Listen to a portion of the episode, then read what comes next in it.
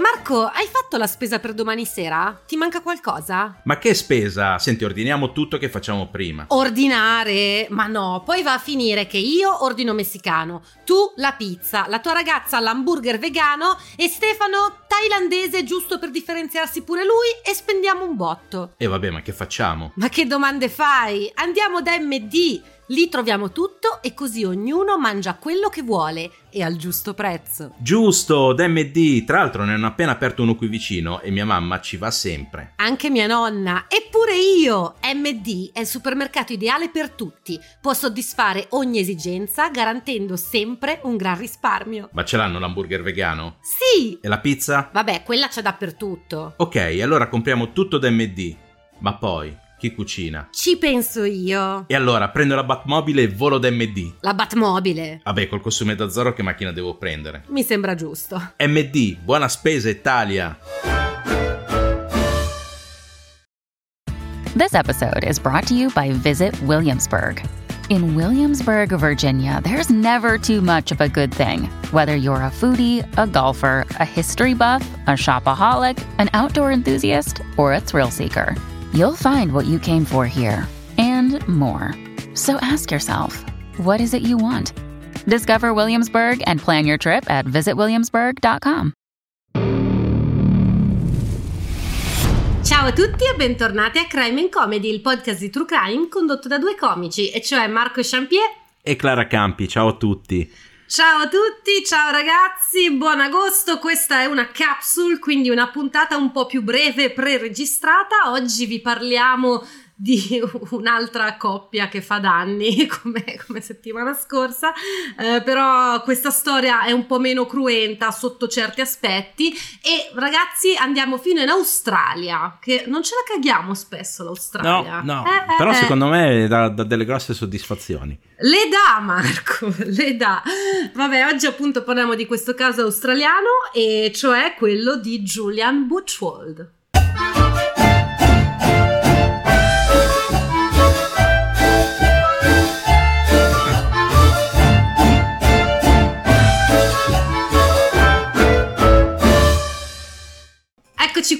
Nostro caso australiano, ma prima facciamo gli auguri di buon compleanno alla nostra Patreon ibristofila Sara. Tanti auguri Sara. E perché Auguri. appunto- Perché appunto gli ibristofili hanno il diritto di essere salutati nelle puntate e anche di ricevere gli auguri di buon compleanno. Quindi eccoli qua per Sara. Se abbiamo saltato qualcuno, scriveteci su Patreon e recupereremo appena possibile in qualche modalità. Comunque, Minimo settembre, massimo l'anno prossimo. eh sì, c'è questo piccolo problema che queste puntate sono preregistrate, ma fa niente. Comunque, siamo in Australia, come vi ho detto, per la precisione a Budgery. Mm. E voi direte, dov'è Budgery in Australia? Non lo Sì. sa nessuno. In Australia. È in Australia. In Australia. Eh, non vi serve sapere altro perché è un paese di 200 abitanti. 200. Che secondo me l'Australia comunque può, può dare delle grosse soddisfazioni a Crime and Comedy. L'Australia assolutamente sì, perché alcuni dei più pazzi sono, sono proprio in Australia, quindi comunque ne parleremo, ne parleremo. Mm. Però vabbè, mm, ma questa è veramente la prima storia ambientata in Australia, non abbiamo fatte altre. No, per ora no. Ah! Abbiamo fa- no, beh, abbiamo fatto Eh. quelle in Nuova Zelanda di... Eh, non vale! Eh, sono due capi- posti diversi, Eh, ho capito, però sono lì vicino. però è la stessa roba. Sì, No, sì. vabbè, comunque stavolta siamo in Australia. Appunto, ehm, questo paesino qui è proprio nella zona super rurale, ehm, proprio quel cliché dell'Australia dove le case sono talmente distanti l'una dall'altra che tu guardando all'orizzonte non vedi la casa del tuo vicino. Ecco, questa è l'ambientazione di questa storia. È il 4 marzo 2008, è mattina e Julian Butchwold, che ha 22 anni, eh, da Budgery va a Churchill. Churchill è un altro paesino rurale dell'Australia con pochissimi abitanti, quindi sempre stessa roba. Eh, va a Churchill a prendere la sua ragazza Carolyn Watson, che ha 17 anni, quindi è minorenne. Mm. Però vabbè, non faremo troppo i moralisti a sto giro perché alla fine, dai, non sono proprio tantissimi anni di differenza. E comunque la va a prendere perché devono fare un bel picnic in campagna. Perché loro abitando in queste zone appunto estremamente rurali non c'era veramente un cazzo da fare. Ma niente, ma niente. E non puoi neanche dire andiamo in città perché per andare in città sono tipo otto ore di macchina, no? Quindi non c'è niente da fare, fai il picnic. E dov'è Eh che lo sì. devono... Oh, aspetta, dov'è che lo devono fare il picnic? Nella proprietà di Julian. Quindi lui va a prendere Caroline per poi riportarla nella sua proprietà e fare un picnic vicino ad una cascata, perché lui aveva le cascate nella sua proprietà che era di 1200 acri. Min- eh, Ora io non so quanto cazzo sia un acro, però vi garantisco che è enorme, perché poi dopo Eh, lo sì. vedremo, tornerà nel caso.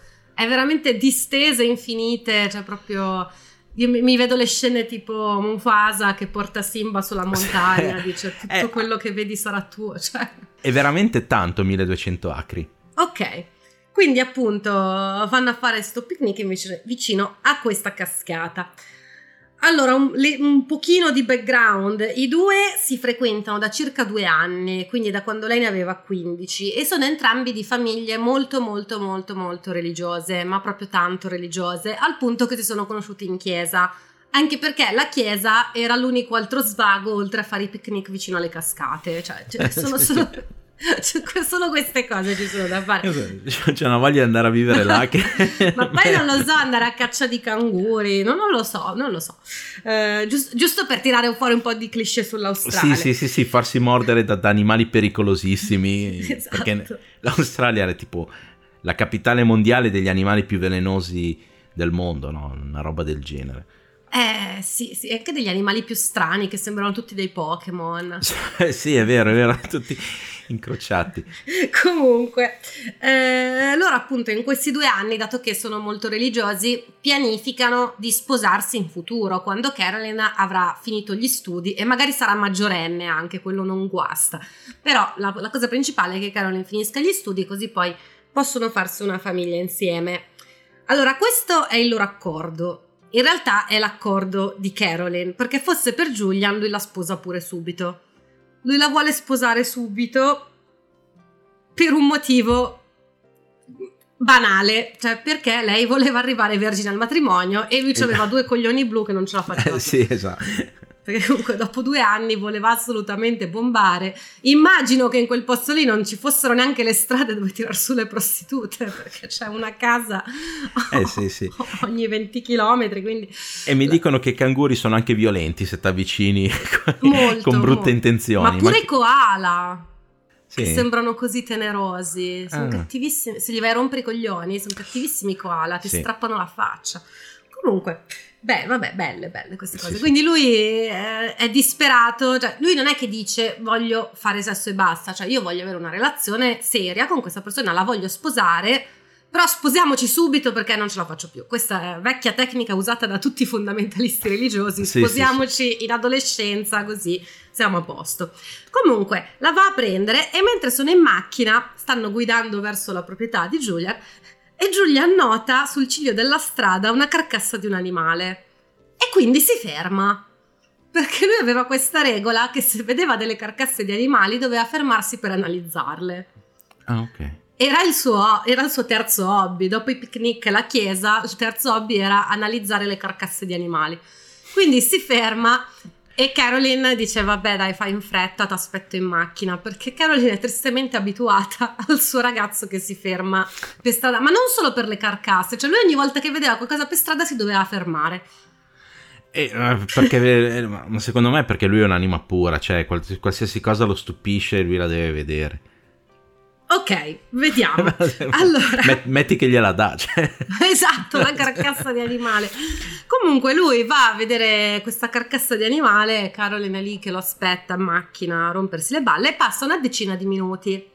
Una decina di minuti è tanto anche per Julian, cioè non è che stava lì a fare le autopsie agli Certo. animali morti, no? Quindi Caroline inizia un po' a chiedersi ma che fine ha fatto Julian, guarda nello specchietto retrovisore e vede un uomo incappucciato che sta correndo verso il veicolo.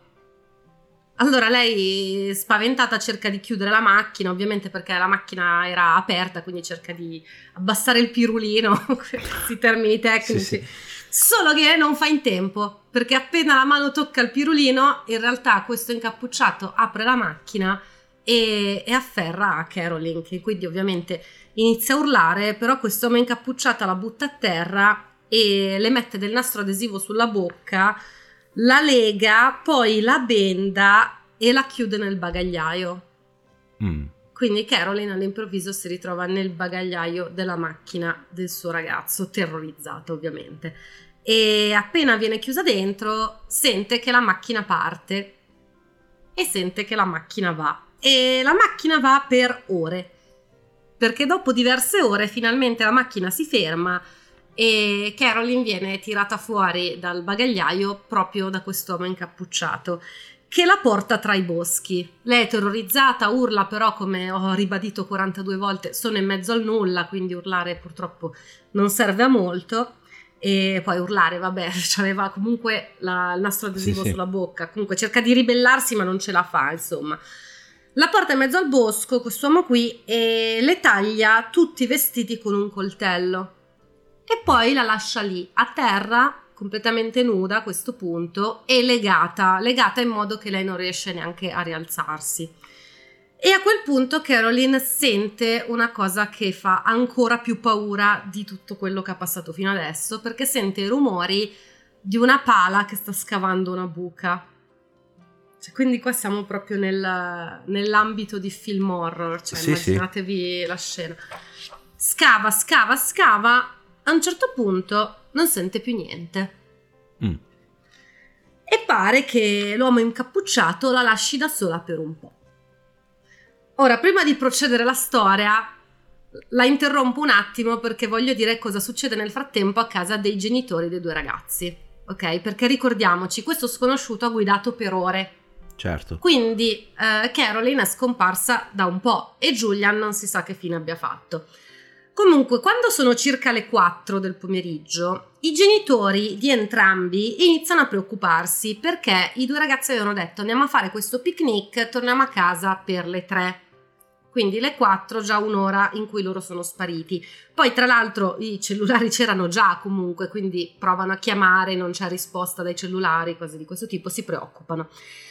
La madre di Julian, preoccupata, continuava anche a uscire in giardino per vedere se vedeva la macchina arrivare e tutto. A un certo punto nota una cosa strana. Vede che in giardino c'è una bottiglia di vetro con un foglio arrotolato dentro, tipo i messaggi nella bottiglia, no? Sì. Allora lei tira fuori questo messaggio e il messaggio dice: Non ci avete lasciato stare, quindi i vostri figli sono spariti per un po'. Torneranno quando avremo finito, ma solo se fate i bravi e non cercate di fregarci di nuovo. Dite a tutti che i ragazzi sono andati in vacanza. Non dite nulla alla polizia e riavrete i vostri figli. Fregateci di nuovo e non li vedrete mai più. Stupreremo la ragazza a morte e la bruceremo viva e il ragazzo sarà sacrificato al nostro Dio. Pagherà 180 volte il male che ha fatto a noi. Questo è l'ultimo avvertimento. Fate come vi diremo e i ragazzi torneranno vivi. Quindi se non ci avete capito un cazzo non vi preoccupate perché Ah, è proprio, è proprio stat- cioè, credo che sia stata scritta per fare in modo che non si capisca un cazzo perché Eh, ho sì. provato ad analizzarla e dici eh? Ma quindi non c'è neanche una fine, cioè non è che è firmata tipo le carcasse lungo la strada. Eh, no, c'è una firma, ma è un simbolo che adesso, Ah, adesso ve lo dico. Eh, c'è, un, c'è un simbolo che firma questa cosa. Allora, però, l'unica cosa chiara di questa lettera qual è? Che non bisogna chiamare la polizia. Cioè, è l'u- è l'unica cosa che si capisce di questa lettera. Quindi la madre di Julian chiama subito la polizia. Gi- Giustamente. Ora, sono d'accordo, ha fatto bene, perché non è che se un rapitore ti dice non chiamare la polizia, forse è una buona idea ascoltarlo, no? Dici non chiamare la polizia perché sa che la polizia potrebbe beccarlo. Quindi in realtà forse conviene chiamare la polizia. Quindi cioè, non, non è che la critico, però cioè, non, non ci rifletti neanche un secondo. Ti, di- ti dicono qualsiasi cosa fai, non chiamare la polizia, se no stupriamo la ragazza, le diamo fuoco, ammazziamo tuo figlio e tutto. E tu la prima cosa che fai è chiamare la polizia. Eh, eh, non lo so, dovrei trovarmi in quella situazione lì per capire. no? Lì alla, alla madre di Jean Benet, mm, cioè poi non è che è andata bene chiamando subito la polizia. Eh, infatti, infatti. Comunque, eh, lei chiama la polizia. Nel frattempo, Anche i genitori di Caroline hanno trovato una lettera simile. Mm. Ok, in realtà l'avevano trovata già dei giorni prima, però non capendo di che cazzo parlava sta lettera, hanno detto boh, sarà uno scherzo, una roba del genere. Quindi la polizia inizia da subito a cercare sulla proprietà di Julian perché loro in teoria dovevano essere lì Certo. e cerca tra le cascate e tutto, non trovano niente. Invece nella lettera ai Watson, quindi i genitori di Caroline, eh, c'erano dei riferimenti ad un gruppo anticristiano Mm. e qua entriamo nella firma. Entrambe le lettere erano firmate con questo simbolo che credo che sia il simbolo più brutto che abbia mai visto, perché cioè, è tipo il pentacolo, no? Quindi la, la stella. Stella a 5 punte, sì. La stella a cinque punte dentro il cerchio, però eh, non è una... st- cioè, sembra quasi la faccia di un caprone estremamente stilizzata. Mm. Eh, lo so che è una brutta descrizione, ragazzi. Sì. Guardate su Instagram che ve lo metto, però Ok. non, non so come cazzo descrivervelo sto, sto coso. Sì, è tipo. È come, è come se tu prendi il pentacolo con la stella a cinque punte e ci pastrucchi sopra. Ci pastrughi Ah, sopra. ok. E, viene- e comunque questo simbolo è un simbolo di una setta satanica realmente esistente. Ah, Incred- perché di solito non sono esistenti, no? Invece questa, oddio, realmente non lo so. Però si dovrebbe chiamare Order of Nine Angles, quindi l'ordine dei nove angoli, perché in teoria quel pastrucchio che vi ho descritto malissimo mhm. forma nove angoli. Sì. Ok, per quello. E pare che è una setta che è nata negli anni 60 in Inghilterra. Mm. E fin qua sembra vero, tra virgolette. Poi vabbè, il resto secondo me è tutto satanic panic perché a quanto pare questi in Inghilterra facevano i sacrifici umani. Ora, il mio problema col discorso dei sacrifici umani è che se non ci sono denunce di scomparsa, non ci sono cadaveri, chi cazzo viene sacrificato in questi sacrifici umani? No, gente E- di cui nessuno sente mai la mancanza, mai nessuno di loro. Eh, sì, sì, sì.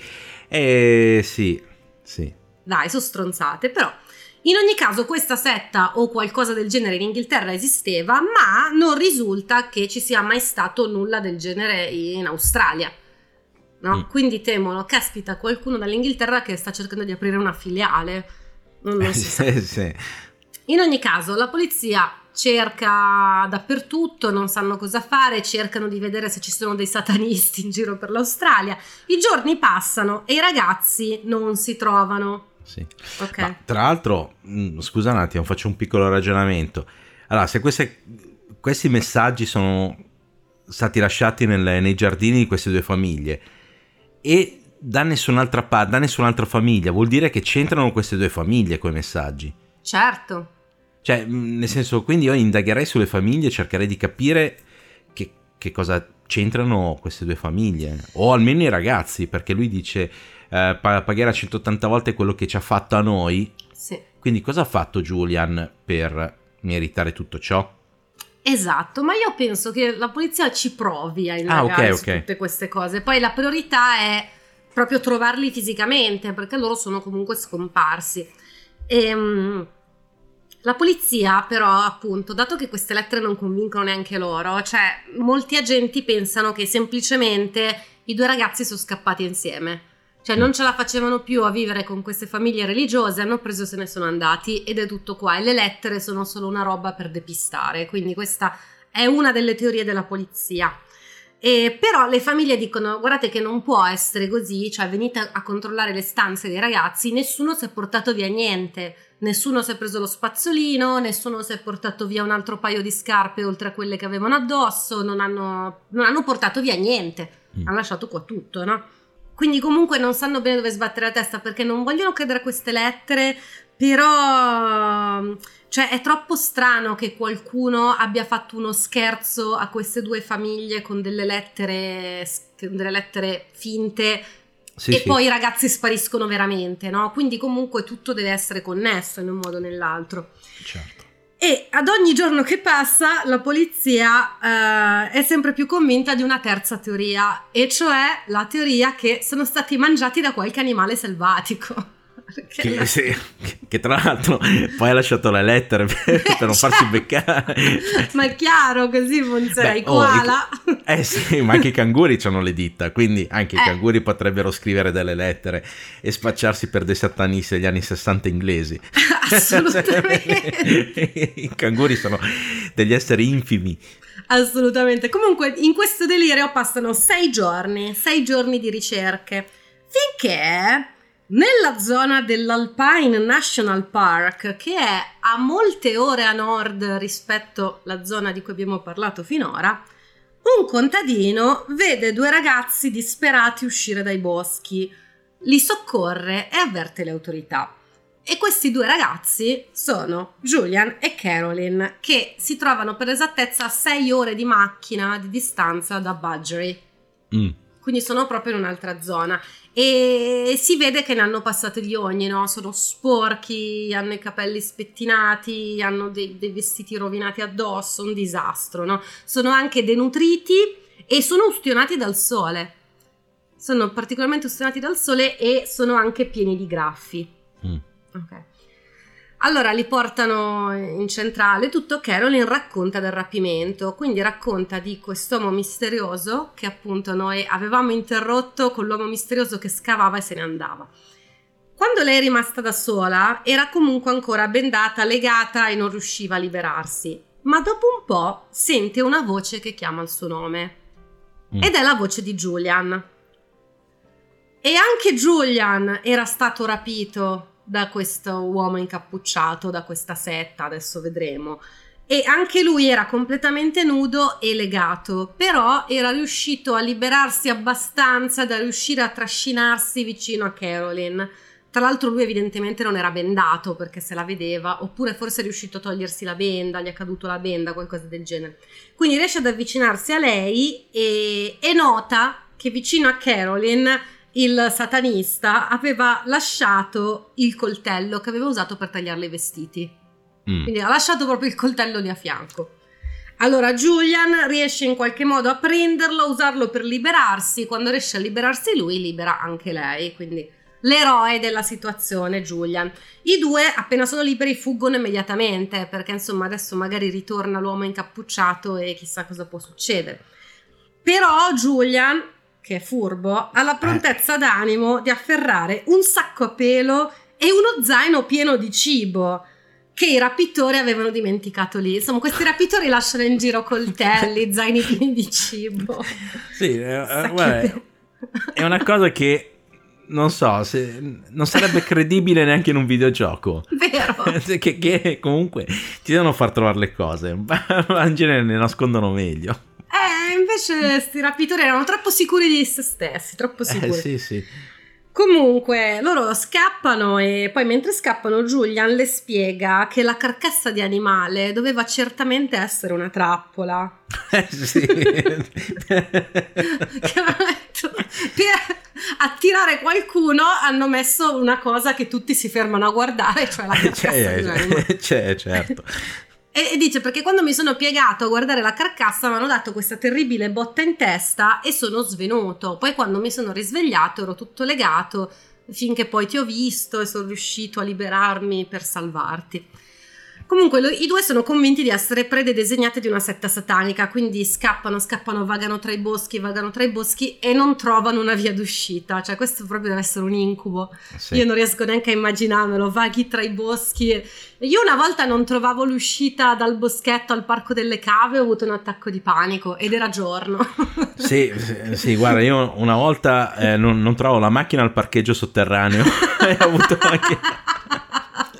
Anche io la, all'Ikea tipo che non mi ricordavo dove l'avevo parcheggiata. ho detto morirò qua nel parcheggio sotterraneo dell'Ikea. Quindi Marco, già... non sei un ottimo candidato per le foreste dell'Australia. No, no, no, no, no, no, ma mi stavo già organizzando tipo Castaway. Cioè, parcheggio dell'Ikea. Al parcheggio dell'Ikea andavo in giro con la camicia sulla testa, il bastone.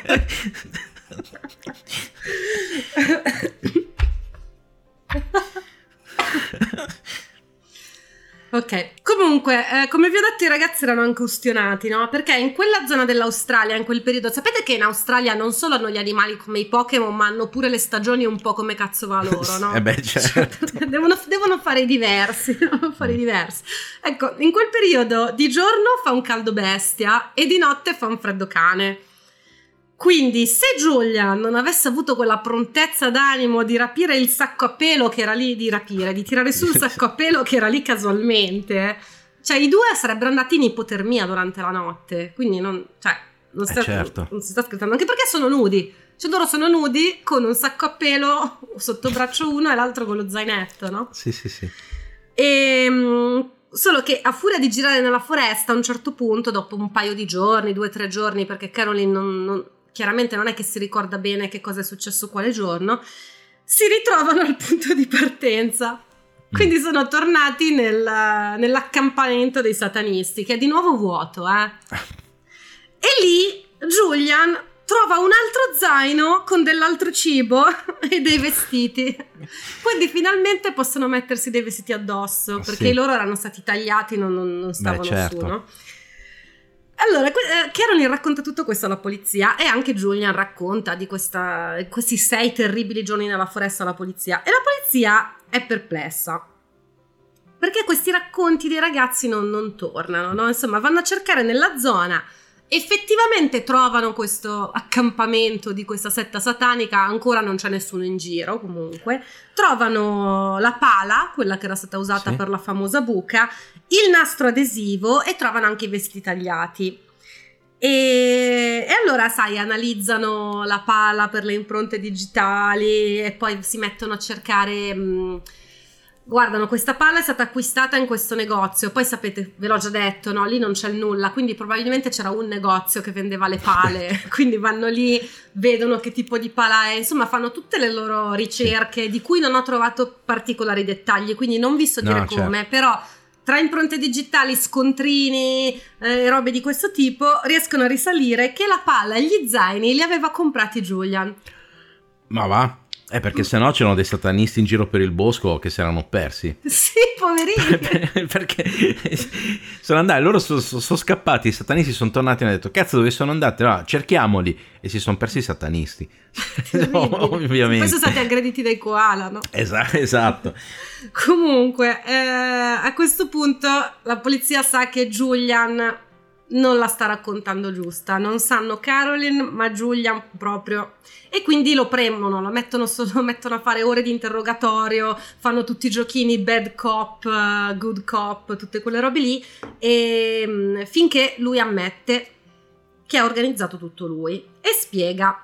Lui aveva nascosto i vestiti neri per fare l'incappucciato in un cespuglio dietro alla carcassa dell'animale e anche la carcassa dell'animale l'aveva piazzata lui dicendo speriamo che non attiri altre persone prima che arrivi no ma minchia lì in Australia cazzo le carcasse animali sono come la merda per le mosche. Proprio. Ma io non lo so. In Australia i vecchietti gli umarelle si mettono lì intorno alle carcasse no, non ai cantieri. No ma in Australia i vecchi vanno a caccia di alligatori eh sì, sì, poi non so, tornano. Sono più attivi. sì. no. Comunque, ora, perché Julian avrebbe dovuto fare una cosa del genere? Io una mezza idea ce l'ho. Vai, sentiamo la mezza idea. Eh, citando il nostro amico Mancuso, cosa non si fa per scopare? Esatto. cioè, lui sperava che Caroline gliela desse, perché tra la paura e il freddo della notte le donne si attizzano, secondo lui. No? Cioè, il modo migliore per eccitare eh. una donna è farla perdere di notte col freddo in una foresta in Australia proprio. Mm-hmm. Perché lui dice: Abbiamo un unico sacco a pelo, quindi dobbiamo dormire insieme. E, però è, è, scientifico che per fare sesso, cioè che per scaldarsi bisogna fare sesso. Cioè si fa così, no? Anche i certo. soldati certo. in Vietnam scalda, si scaldavano facendo... E Caroline dice: Ma guarda, secondo me ci scaldiamo abbastanza a stare nel sacco a pelo, quindi non c'è bisogno. Allora lui il giorno dopo ci riprova e dice: Ah, continuiamo a vagare, non riusciamo a uscire da questa foresta, potremmo anche morire d'oggi. Caroline, ma tu vuoi morire vergine? e lei, sì. Quindi proprio... Me lo vedo disperato. Disperato. È disperato al punto che poi dice Caroline, ma io ti capisco, tu hai ragione, noi non possiamo fare sesso senza esserci sposati, però possiamo sposarci qui davanti agli occhi di Dio. E lei dice: No, la guarda, io ci tenevo tanto ad avere il vestito bianco, quindi il matrimonio nuda preferisco di no. E quindi sì, niente. Ho cioè- capito, anche tu, Caroline, cazzo, come la fai difficile. Cioè, non, non- non sa più cosa inventarsi, sto povero ragazzo. No, che poi però, adesso al di là di tutto, micchia povera Caroline, questa è convinta che l'ha rapita un satanista, ma- che, che gli ha scavato... che gli ha scavato una buca a fianco, cioè immaginati il trauma di questa ragazza. No, ma, ma infatti, ma infatti, ma infatti. E niente, Non- lui con una ragazza traumatizzata, in sei giorni di insistenza non riesce a farsela dare. Eh sì. Non ce la fa in nessun modo. E quindi a un certo punto pure lui dice: Ok, dai, cerchiamo veramente di uscire da questa foresta. Perché nel secondo zaino di Julian c'era anche una mappa. Però lui ha fatto finta che non c'era nello zaino. Mm. E quindi niente, a un certo punto dice: Vabbè, dai, se riesce a orientare, riescono a uscire dalla zona Sì, boschiva e finalmente trovano sto contadino che li aiuta. Quindi Julian ad agosto del 2009 viene arrestato per rapimento e messo in custodia cautelare prima del processo, ovviamente. I suoi genitori però pagano la cauzione, quindi lui esce e che cosa fa? Ovviamente, come fanno tutte le persone in attesa di processo, va a farsi una lampada, si tinge i capelli di nero e non si è capito come si procura un passaporto indiano. Eh, ma in Australia guarda che i parrucchieri devono fare un po' tutto, eh. da, da- da tingerti a fare i passaporti. ma infatti guarda, non si è capito dove ha trovato sto passaporto, ma pare che fosse un passaporto vero, rubato, e lui Sì. ci ha appiccicato sopra la sua foto. Giusto. Quindi tante cose. Comunque con questo passaporto prende un volo per Chennai in India e lo fanno passare. Ah, ok. Cioè lui col suo passaporto, no, con la sua lampada, i suoi capelli neri, lo fanno salire sull'aereo e atterra a Chennai in India. Solo che appena atterra chiaramente c'è la dogana. Giustamente. Allora lui dà il passaporto, il tizio della dogana guarda il passaporto, guarda lui dice zio ma si vede lontano un miglio che non sei indiano. Solo che, che glielo dice nel- nella sua lingua che Sì. non... In indiano? E comunque poi non so in che lingua glielo dice, ma probabilmente glielo dice in hindi o Sì. in un'altra lingua proprio anche per metterlo in difficoltà. E- ed è evidente da subito che Julian non parla minimamente la lingua, ma proprio zero. E quindi viene immediatamente rimpatriato, proprio sceso dall'aereo, lo rimettono sull'aereo, lo mandano in Australia. Ma attenzione, qui viene il bello. Perché appena arriva in Australia, prima di tutto viene condannato a sette anni. Mm. Solo che tra il processo, robe legali, così esce fuori un'altra cosa. Julian non ha la cittadinanza australiana. Eh, ma, ma- ma che, ma in che Ma senso? cosa aspettava qualsiasi cosa tranne questa? Allora, praticamente la sua famiglia era emigrata in Australia dalla Germania Sì. quando lui aveva un anno. E poi si erano dimenticati di fare la richiesta per la cittadinanza del figlio. E quindi non l'hanno, l'hanno mai messo in regola, lui neanche lo sapeva, figurati. E quindi quando nel 2016 lui esce di prigione, perché comunque ha fatto una roba terribile, però non ha ucciso nessuno, quindi Certo. non, non è che lo posso tenere dentro per sempre. Lui esce nel 2016 e appena esce gli dicono, ah guarda che tu non sei cittadino, quindi ti dobbiamo rimpatriare. E lui dice, dove? e lo mandano in Germania, ma proprio così a cazzo, Così. lui non ha nessun contatto con i suoi parenti tedeschi, niente, non parla Certo. tedesco, l'hanno mandato lì in Germania. Ma tra l'altro neanche su una, cioè, passato l'aereo lì l'hanno paracaduttato sulla Germania dove sì, arriva. sì, così vai.